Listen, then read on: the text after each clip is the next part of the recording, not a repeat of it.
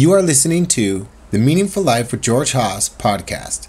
For more information, please visit meta group dot org. That's M E T T A G R O U P dot O R G. This is the first day of the uh, Meaningful Life Winter Retreat. Welcome, everybody. Uh, let's begin by taking the precepts.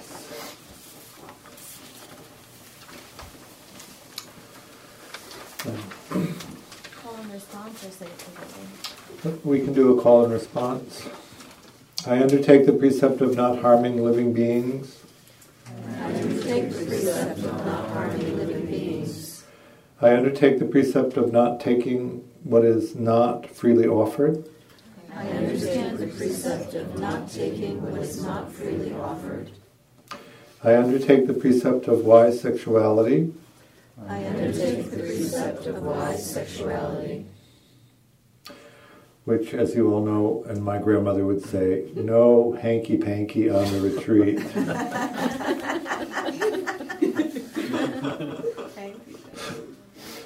I undertake the precept of using right speech. I undertake the precept of using right speech. And I undertake the precept of not using intoxicants. I undertake the precept of not using intoxicants. So, welcome everybody. So, uh, I feel so excited to be here with you all. It's wonderful that you've come. Um, I'm looking forward to uh, practicing. Um, so, with duration sitting, the idea is to sit through a lot of the, the hindrances that typically come up and to see in sitting through them that they're not substantial. Um, So it's a four-hour period of sitting, which you can do as one sit if you want to. We also will ring the bell every hour. Um, we ask people not to come in and out of the meditation hall except at the at the hour. So we'll begin at two thirty, and then the bell will ring at three thirty, and you can come and go at that time. You're free to leave whenever you want, but you can only enter at those those times. Um, it's People do it in a lot of different ways. You could sit for two hours and then do walking for an hour and then come back and sit for an hour. You could alternate sitting and walking if you wanted to. Some people come in and sit as long as they can and then they leave and then they come back at the next hour and sit as long as they can and then leave and come back. So however you want to work with it. I will be sitting for the full four hours each day. Um, mostly as a power of example to, to demonstrate that you can actually sit for four hours and, and not uh, expire. Um, not expire. um, you'll be given instructions. So in a metta practice, we're practicing metta all day long, um, and we'll, we'll move through the different categories that you're suggested to work with. I teach a metta vipassana, and so um, what we're focusing on is the mind state of metta itself. It's very useful to begin to be able to track a mind state, and, and that becomes an extremely useful vipassana practice. But in the, in the metta side of it, we're really attempting to develop a highly concentrated state and make the mind really kind. One of the things that, if you've been on Vipassana retreats, uh, you may notice is that the mind on the, the first day or two is kind of sleepy.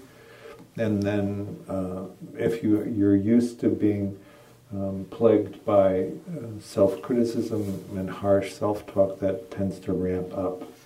The reason that I like to teach in a metta vipassana format is because the first few days of doing metta tends to arrest that, so that when you move into Vipassana, you're not faced with the, the terribly critical mind that a lot of us have when we begin our practice, or until we've really uprooted that. Um, I think that if, you, if you're here for the whole ten days, you'll notice in the rhythm of a Metta Vipassana retreat that the mind gets very concentrated doing the metta practice, and then when you slide into the Vipassana side, it's much, much easier to do that. Um, what else can I tell you? Um, It is recommended that you do as much of the schedule as you can, but everything on the schedule is at the same time optional. So it would be uh, wonderful to see you do everything on the schedule, uh, and that would be what I would recommend. Mm-hmm. Could you maybe um, talk about walking periods? And okay. In, because we're beginning with metta, the walking um, metta is really more like a stroll. Um, some of you may have been given instructions in the Vipassana side of walking meditation, which is really a concentration-based thing. And so you slow down uh, the movement. The reason that you do that on the Vipassana side of the things is because you want to slow down the the, um, the movement so that if you're not fully present for it, you lose your balance. So um, that is the feedback that tells you that you're being completely mindful with your walking meditation, because you've slowed it, the movement down so much that if you're if you space out even for a minute, you tend to lose your balance, and so you have immediate feedback that you've gotten spaced out. In the metta uh, walking meditation, we don't uh, focus on that. It's an easy, uh, light, and uh, if you were to watch the Sayadaw do it, brisk, paced uh, walking.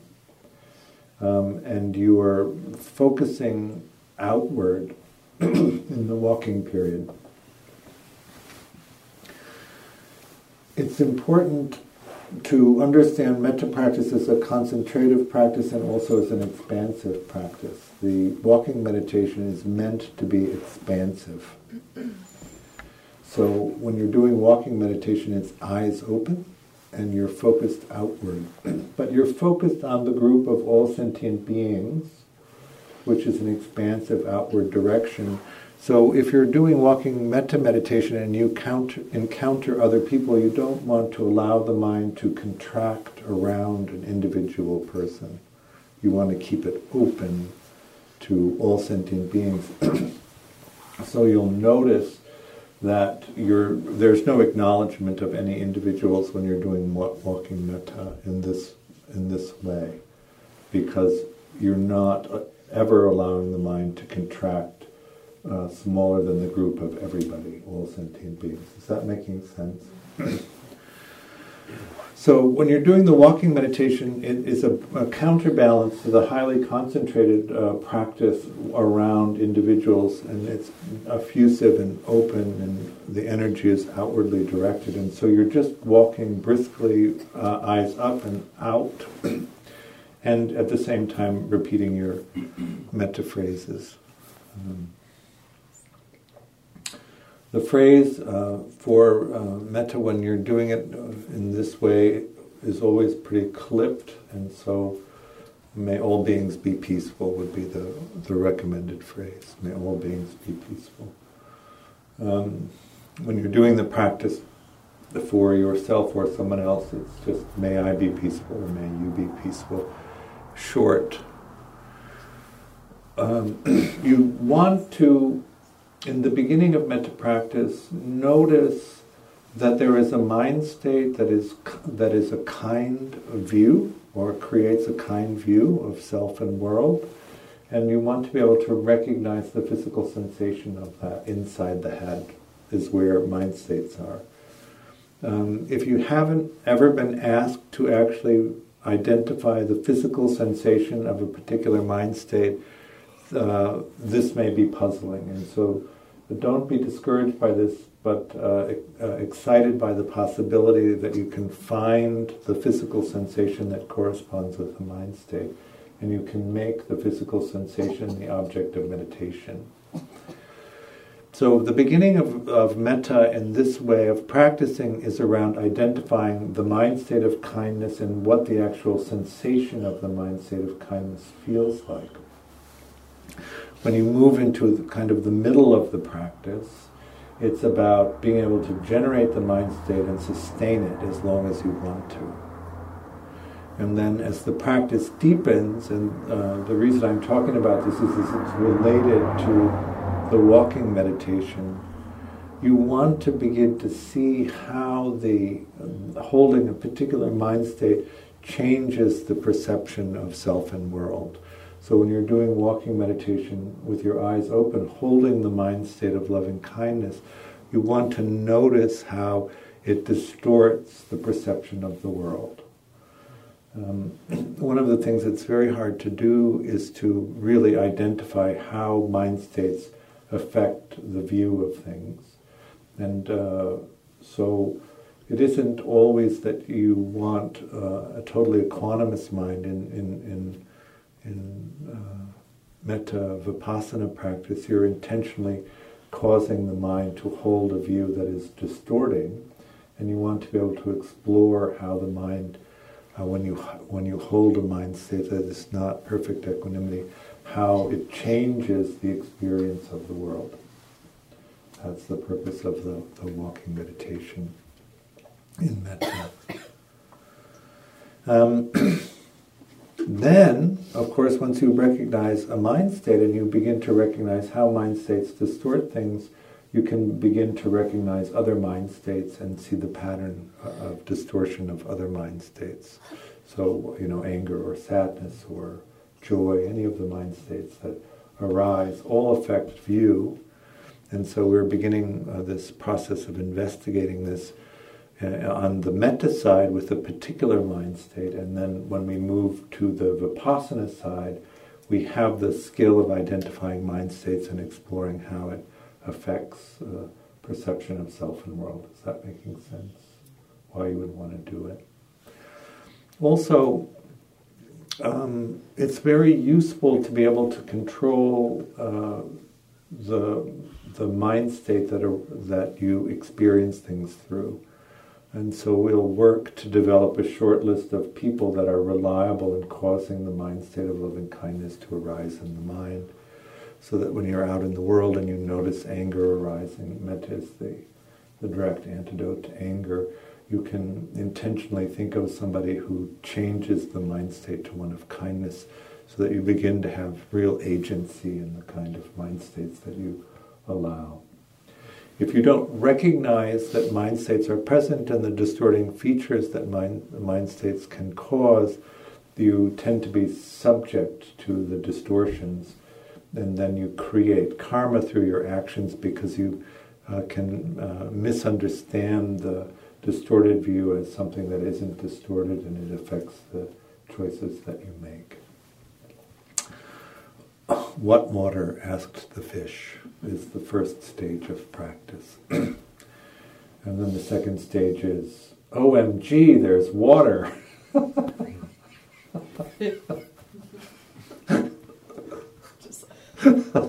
my God, there's water. And then the third stage of practice is where you, you learn to swim with the currents of water. And so that's really what we're talking about here. You want to be able to detect that there's mind states, and mind, that depending on the mind state, it affects how you perceive things. Uh, the second is you want to have agency in creating whichever mind state you want. Uh, and then the third is you really want this exploration of how mind states affect the perception of self and world, so that when you uh, view self and world, you, you know what mind state is present. Is that making sense? The thing about metta that's lovely in, in exploring it in this way is that you're also training yourself to be able to, to generate a, a kind view of self and uh, self and world. In Buddhism, world always means other people.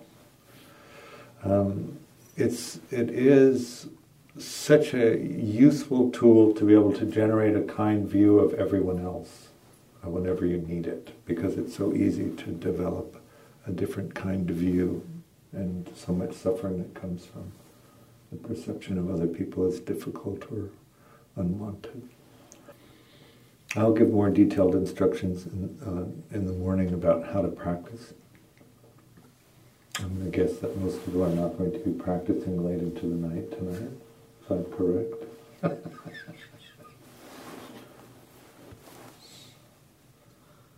Um,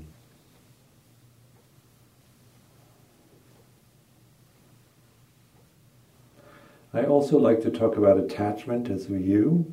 So we will talk some somewhat about attachment. One of the things that's interesting about attachment view is that we've had it so long and, it, and it's so completely distorting that to begin to be able to recognize when it's happening is really a very uh, quick path to a kind of freedom that you may not have known before. That you can recognize uh, um, how the, the your actual conditioning creates this perception of the world. And this creates this perception of yourself, which can be very limiting. You don't see what's actually there, and you act from this reference of your conditioning. The reason that I like to talk about attachment is because it's these very specific descriptions of you, and if you can begin to recognize them, then you, you have this uh, deeper insight into the function of you. And that uh, leads you to uh, liberation. I would say that the goal of, of our practice should be uh, ultimately uh, enlightenment or liberation, that that's the, the long goal. Um, but we need to practice in a way that removes the impediments so that we can pursue that goal, and often our attachment experience is one that interferes with that. And so it can be very useful to identify that. Also, the challenges of practice um, are um, better overcome if you have a community of people who also practice, and if your attachment uh, disturbances have affected your ability to form um, supportive, meaningful relationships, then that really is something that needs to happen in order for you to pursue the, the long goal of practice. And I think that um, the thing that I notice about uh, using attachment descriptions of view as a way of in, in teaching about view is that people recognize them much quicker than they do the more uh, poetic descriptions of view that come from the traditional descriptions.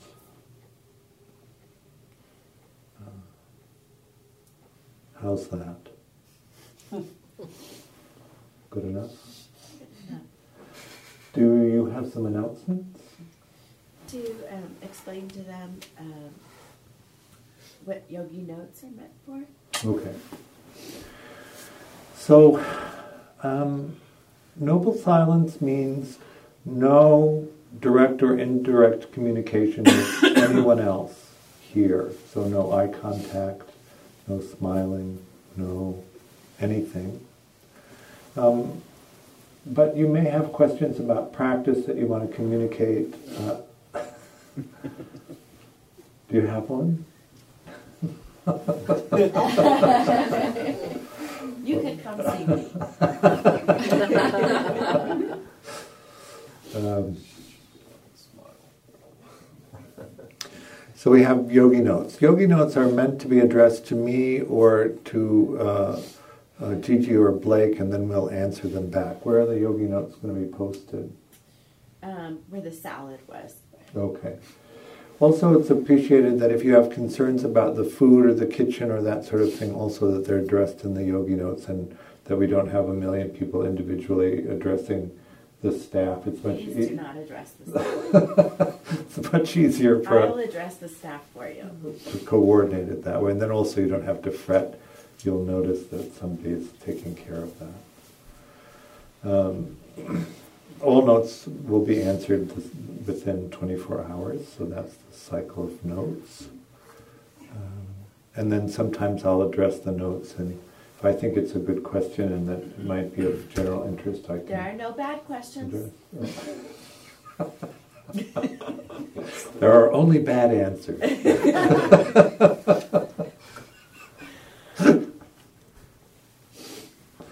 It's one of the great existential jokes, you know. um, there are no questions because there are no answers. Mm. Or there are no answers because there are no questions. Um,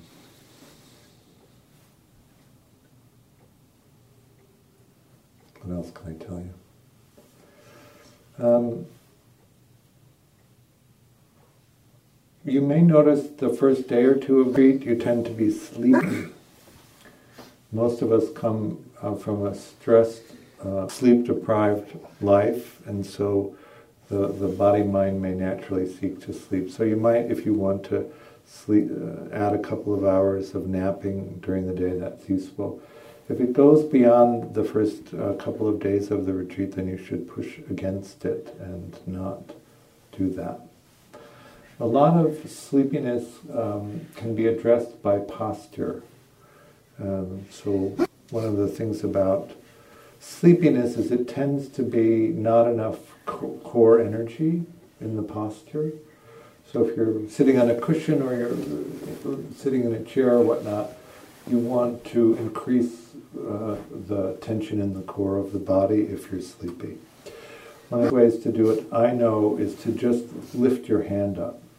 So lift your hands up a couple of inches off the lap, which will bring more energy into the body and also gives you a warning system when you're getting caught up in sleepiness, because your hands tend to drop. Uh, the mudra, which is the left hand on the bottom, the right hand on the top, and the thumbs touching, is also Uh, takes more energy, and also when you tend to get caught up in thinking, you tend to lose the thumbs touching. So it's, it's one of the ways to moderate that core tension. You don't want to put so much tension into the core, though, that the mind gets restless.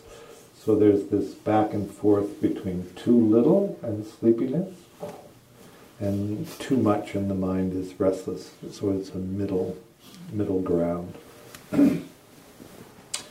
Now, Shinzen often gives the stru- uh, instruction that the body totally relaxed, and um, and I have found that, that too much relaxation makes the mind sleepy. You want to have a bright mind, so it's present for the, the practice that you're doing. But tomorrow, uh, and maybe even the day after that, you may notice a little bit of extra sleepiness. So if that's the case, it's the straightening up and lifting the hands. If that doesn't work, you can open the eyes. That tends to put more energy in. You can stand or do walking meditation to energize the practice. We will have a Q and A every other night. Otherwise, it's just sitting. Um, we don't want to have so much talking and engaging in, in the inte- intellectual side of practice that you're not able to go uh, deeply into your practice. So um, in order to have a period of practice in the evening that's not uh, dominated by talking, the Q and A is spread out every other night. Um, I think that it'll probably start it tomorrow night with Q and A and then alternate from there. I'll, I'll work it backwards. We want to end with Q and A on the last night of the retreat. And so, if you have questions on practice and, and uh, you can hold it until the evening time, then you can get, every other day, you can get them answered. Um, it's useful to really engage in the exploration of the, of the techniques that are being offered, so that you really come from a place of inquiry that is practiced, not uh, an intellectual engagement of what if, which I don't usually find helpful. So really explore, and then if something comes up, uh, we can explore it in the Q and A or through notes. Um, we are really here to support you uh, in exactly the right way that you each need to be supported in your practice. And so please feel very free about expressing what you need to us so that we can actually meet your needs in, in the best way possible. That we really are just here to do that. We're not, you are not expected to uh, meet our demands, where it's actually quite the reverse. We're here to support you in your practice. Um, children are not expected to be in noble silence. Um, they're expected to be a source of uh, ongoing happiness. So that's what's going to happen. So. Uh, um,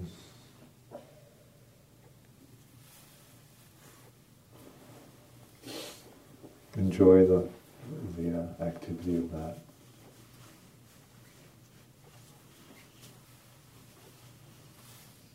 Anything else? Any questions? Mm-hmm. Does it matter where we do the walking meditation? It doesn't. Um, some people um, like to have like a track, that, and then, then they just go back and forth. In Myanmar, uh, at the the retreat center, there's a track that runs through the woods around the center. It takes about twenty minutes to do uh, a round of walking meditation in metta, and it takes about four hours to do the same track in vipassana meditation. Um, so it's you're you're moving. Uh, in some sense, you're in the energy of the of the world, of of the kindness of the world.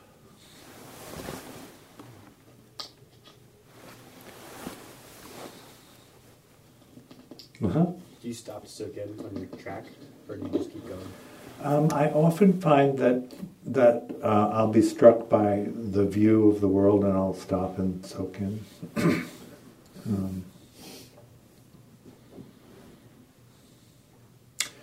It's uh, also hilly there, so on one track up, I sometimes get winded. So. But, you know, there's a field back there that would be wonderful to walk in. There's a path that goes up. That would be lovely to walk on, I think. Walk around the pool.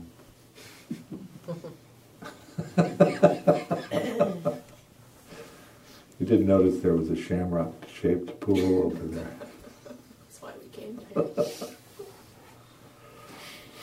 here.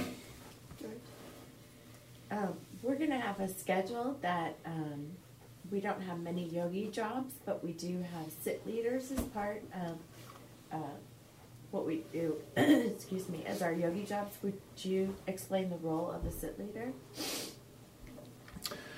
Um, uh, So if you haven't done a sit leader before and you want to sign up for it, it just means that you s- sit in this chair and... Been assigned. And, oh, been assigned. And then you ring the bell. So I I grew up in Shinzen's world, and Shinzen re- rings the bell three times to begin and once to stop the, the sit. Um, uh, but uh, it, I've sat with people who do the opposite. They ring once to begin and three times to end, or they don't um, um, ring the bell at the beginning, they only ring it at the end. I find uh, for myself that the constant coming and going uh, during periods of sitting is distracting to the other people in, in the room. So if you could come in at the beginning of the sit within five minutes of when the sit is supposed to begin, Uh, and then not come in and out uh, during the, the sitting period, that that would be better. Um, you can leave any time, you just can't come back in except at the, the time period.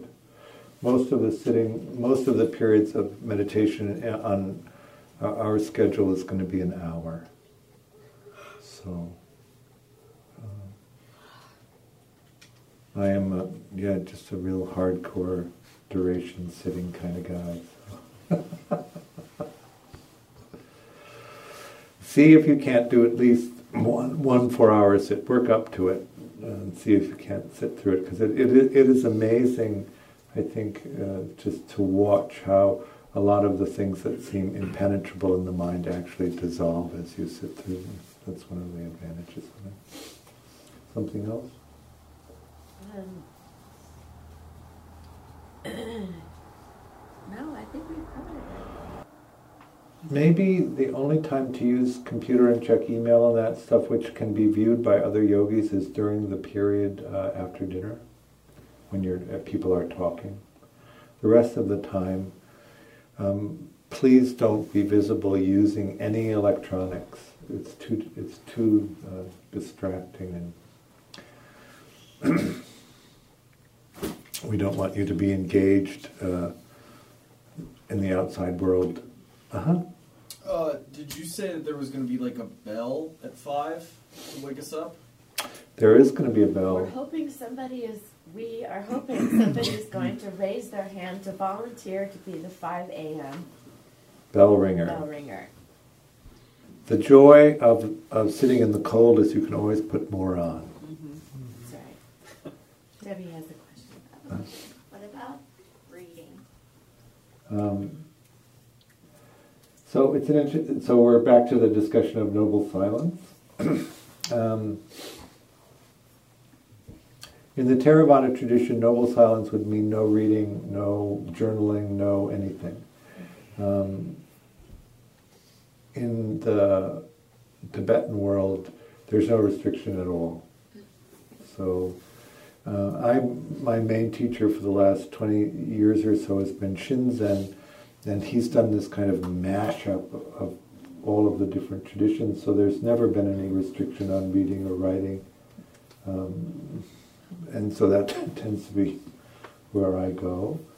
But I think it's worth doing a, a, a personal exploration to see whether that affects the quality of your practice periods.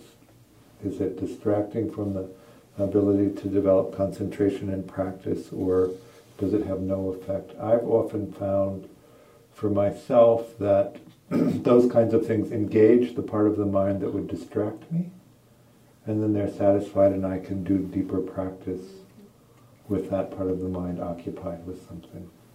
So um, there's no restriction. Um, but I would explore and see how it actually affects the practice. On Dan Brown's retreat, they do forty-seven twenty-minute periods of meditation over the course of the week. And then on the last day, they do long periods, an hour and fifteen minutes. Um, what does that look like on like a daily basis? So I guess that's six by forty-eight, so six periods of twenty minutes of sitting. Six periods. So, and they do a strong determination sit, so no movement, total high energy focus on a particular insight. Each meditation is different. There are forty-seven diff- completely different guided meditations. And then these long periods where you do the whole technique together after you've pieced it out into these little pieces. um, I've been practicing uh, Vipassana for twenty years or longer, and, and I find it to be a totally useful way of practicing. So I like the longer periods of sitting in the, in the The, the less complex techniques. Mm-hmm. Um, where, where would I find it, um, additional chairs? I think that uh, it's a it's a teaching possibility that uh, um, people um, don't necessarily uh, have a uh, experience of, of vegan. Uh, eating as a possibility for a balanced, nutritional way of being in the world. Um, I think that the the uh, the factory farming and all of that is is causing harm, and that we're here uh, uh, practicing non-harming. Um, it is um, no better and, and no less suffering for animals to be brought through the process of factory dairy making than it is for uh, meat consumption. I think that as a species, we are going to cause our own ex- extinction because of our need for cheap hamburgers. And I'm not even being facetious. The, the climate change, the deforestation, deforestation The, the the terrible health consequences of the the way that our diet is organized is something that needs to be addressed. um,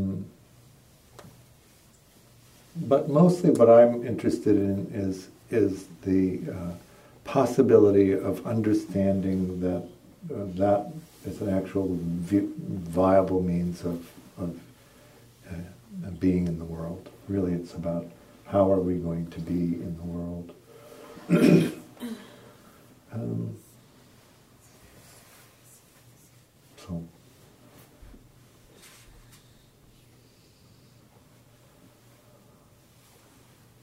The, uh, we could talk about the nature of corruption and, and misinformation and all of the other stuff that happens.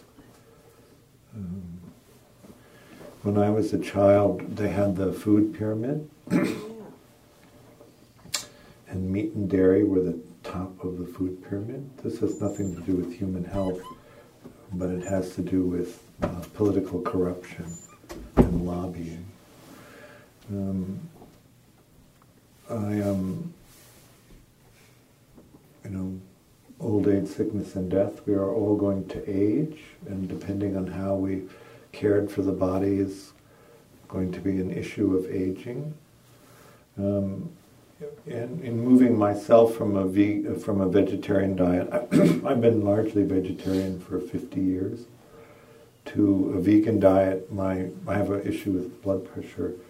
My blood pressure came down ten points just on, on shift, that shift, not doing anything else. Um, so I think it's an, it's an interesting way to begin to explore uh, uh, this process of being in, in the world. Um, what else about it? Um, So,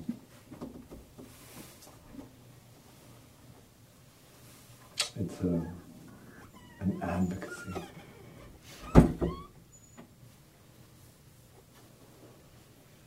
Sub Oreos. Hmm? Oreos? Yeah, they're vegan. They're vegan.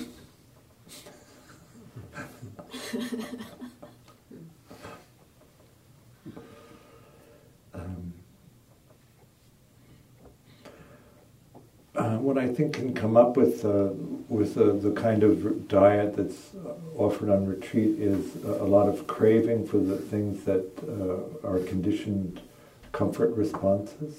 Um, uh, you know, I like to say cheese is crack.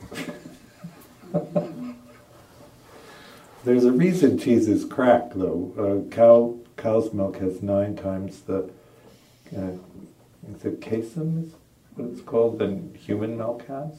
And when you make it into cheese, it's like eighteen times, and it has a sort of narcotic effect. Begin to notice the, the way that you use and relate to food as a means of uh, emotional regulation. And then also, which is linked so much to your conditioning around how uh, you were, uh, how you were, early relational con conditioning around food and that kind of uh, experience with your care primary caregivers is also interesting to notice.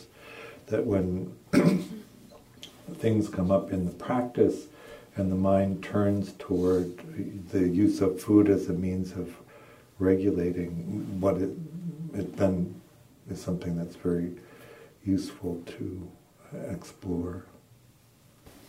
What, uh, particularly in practicing metta, you may notice that you get quite blissed out from the practice, quite happy.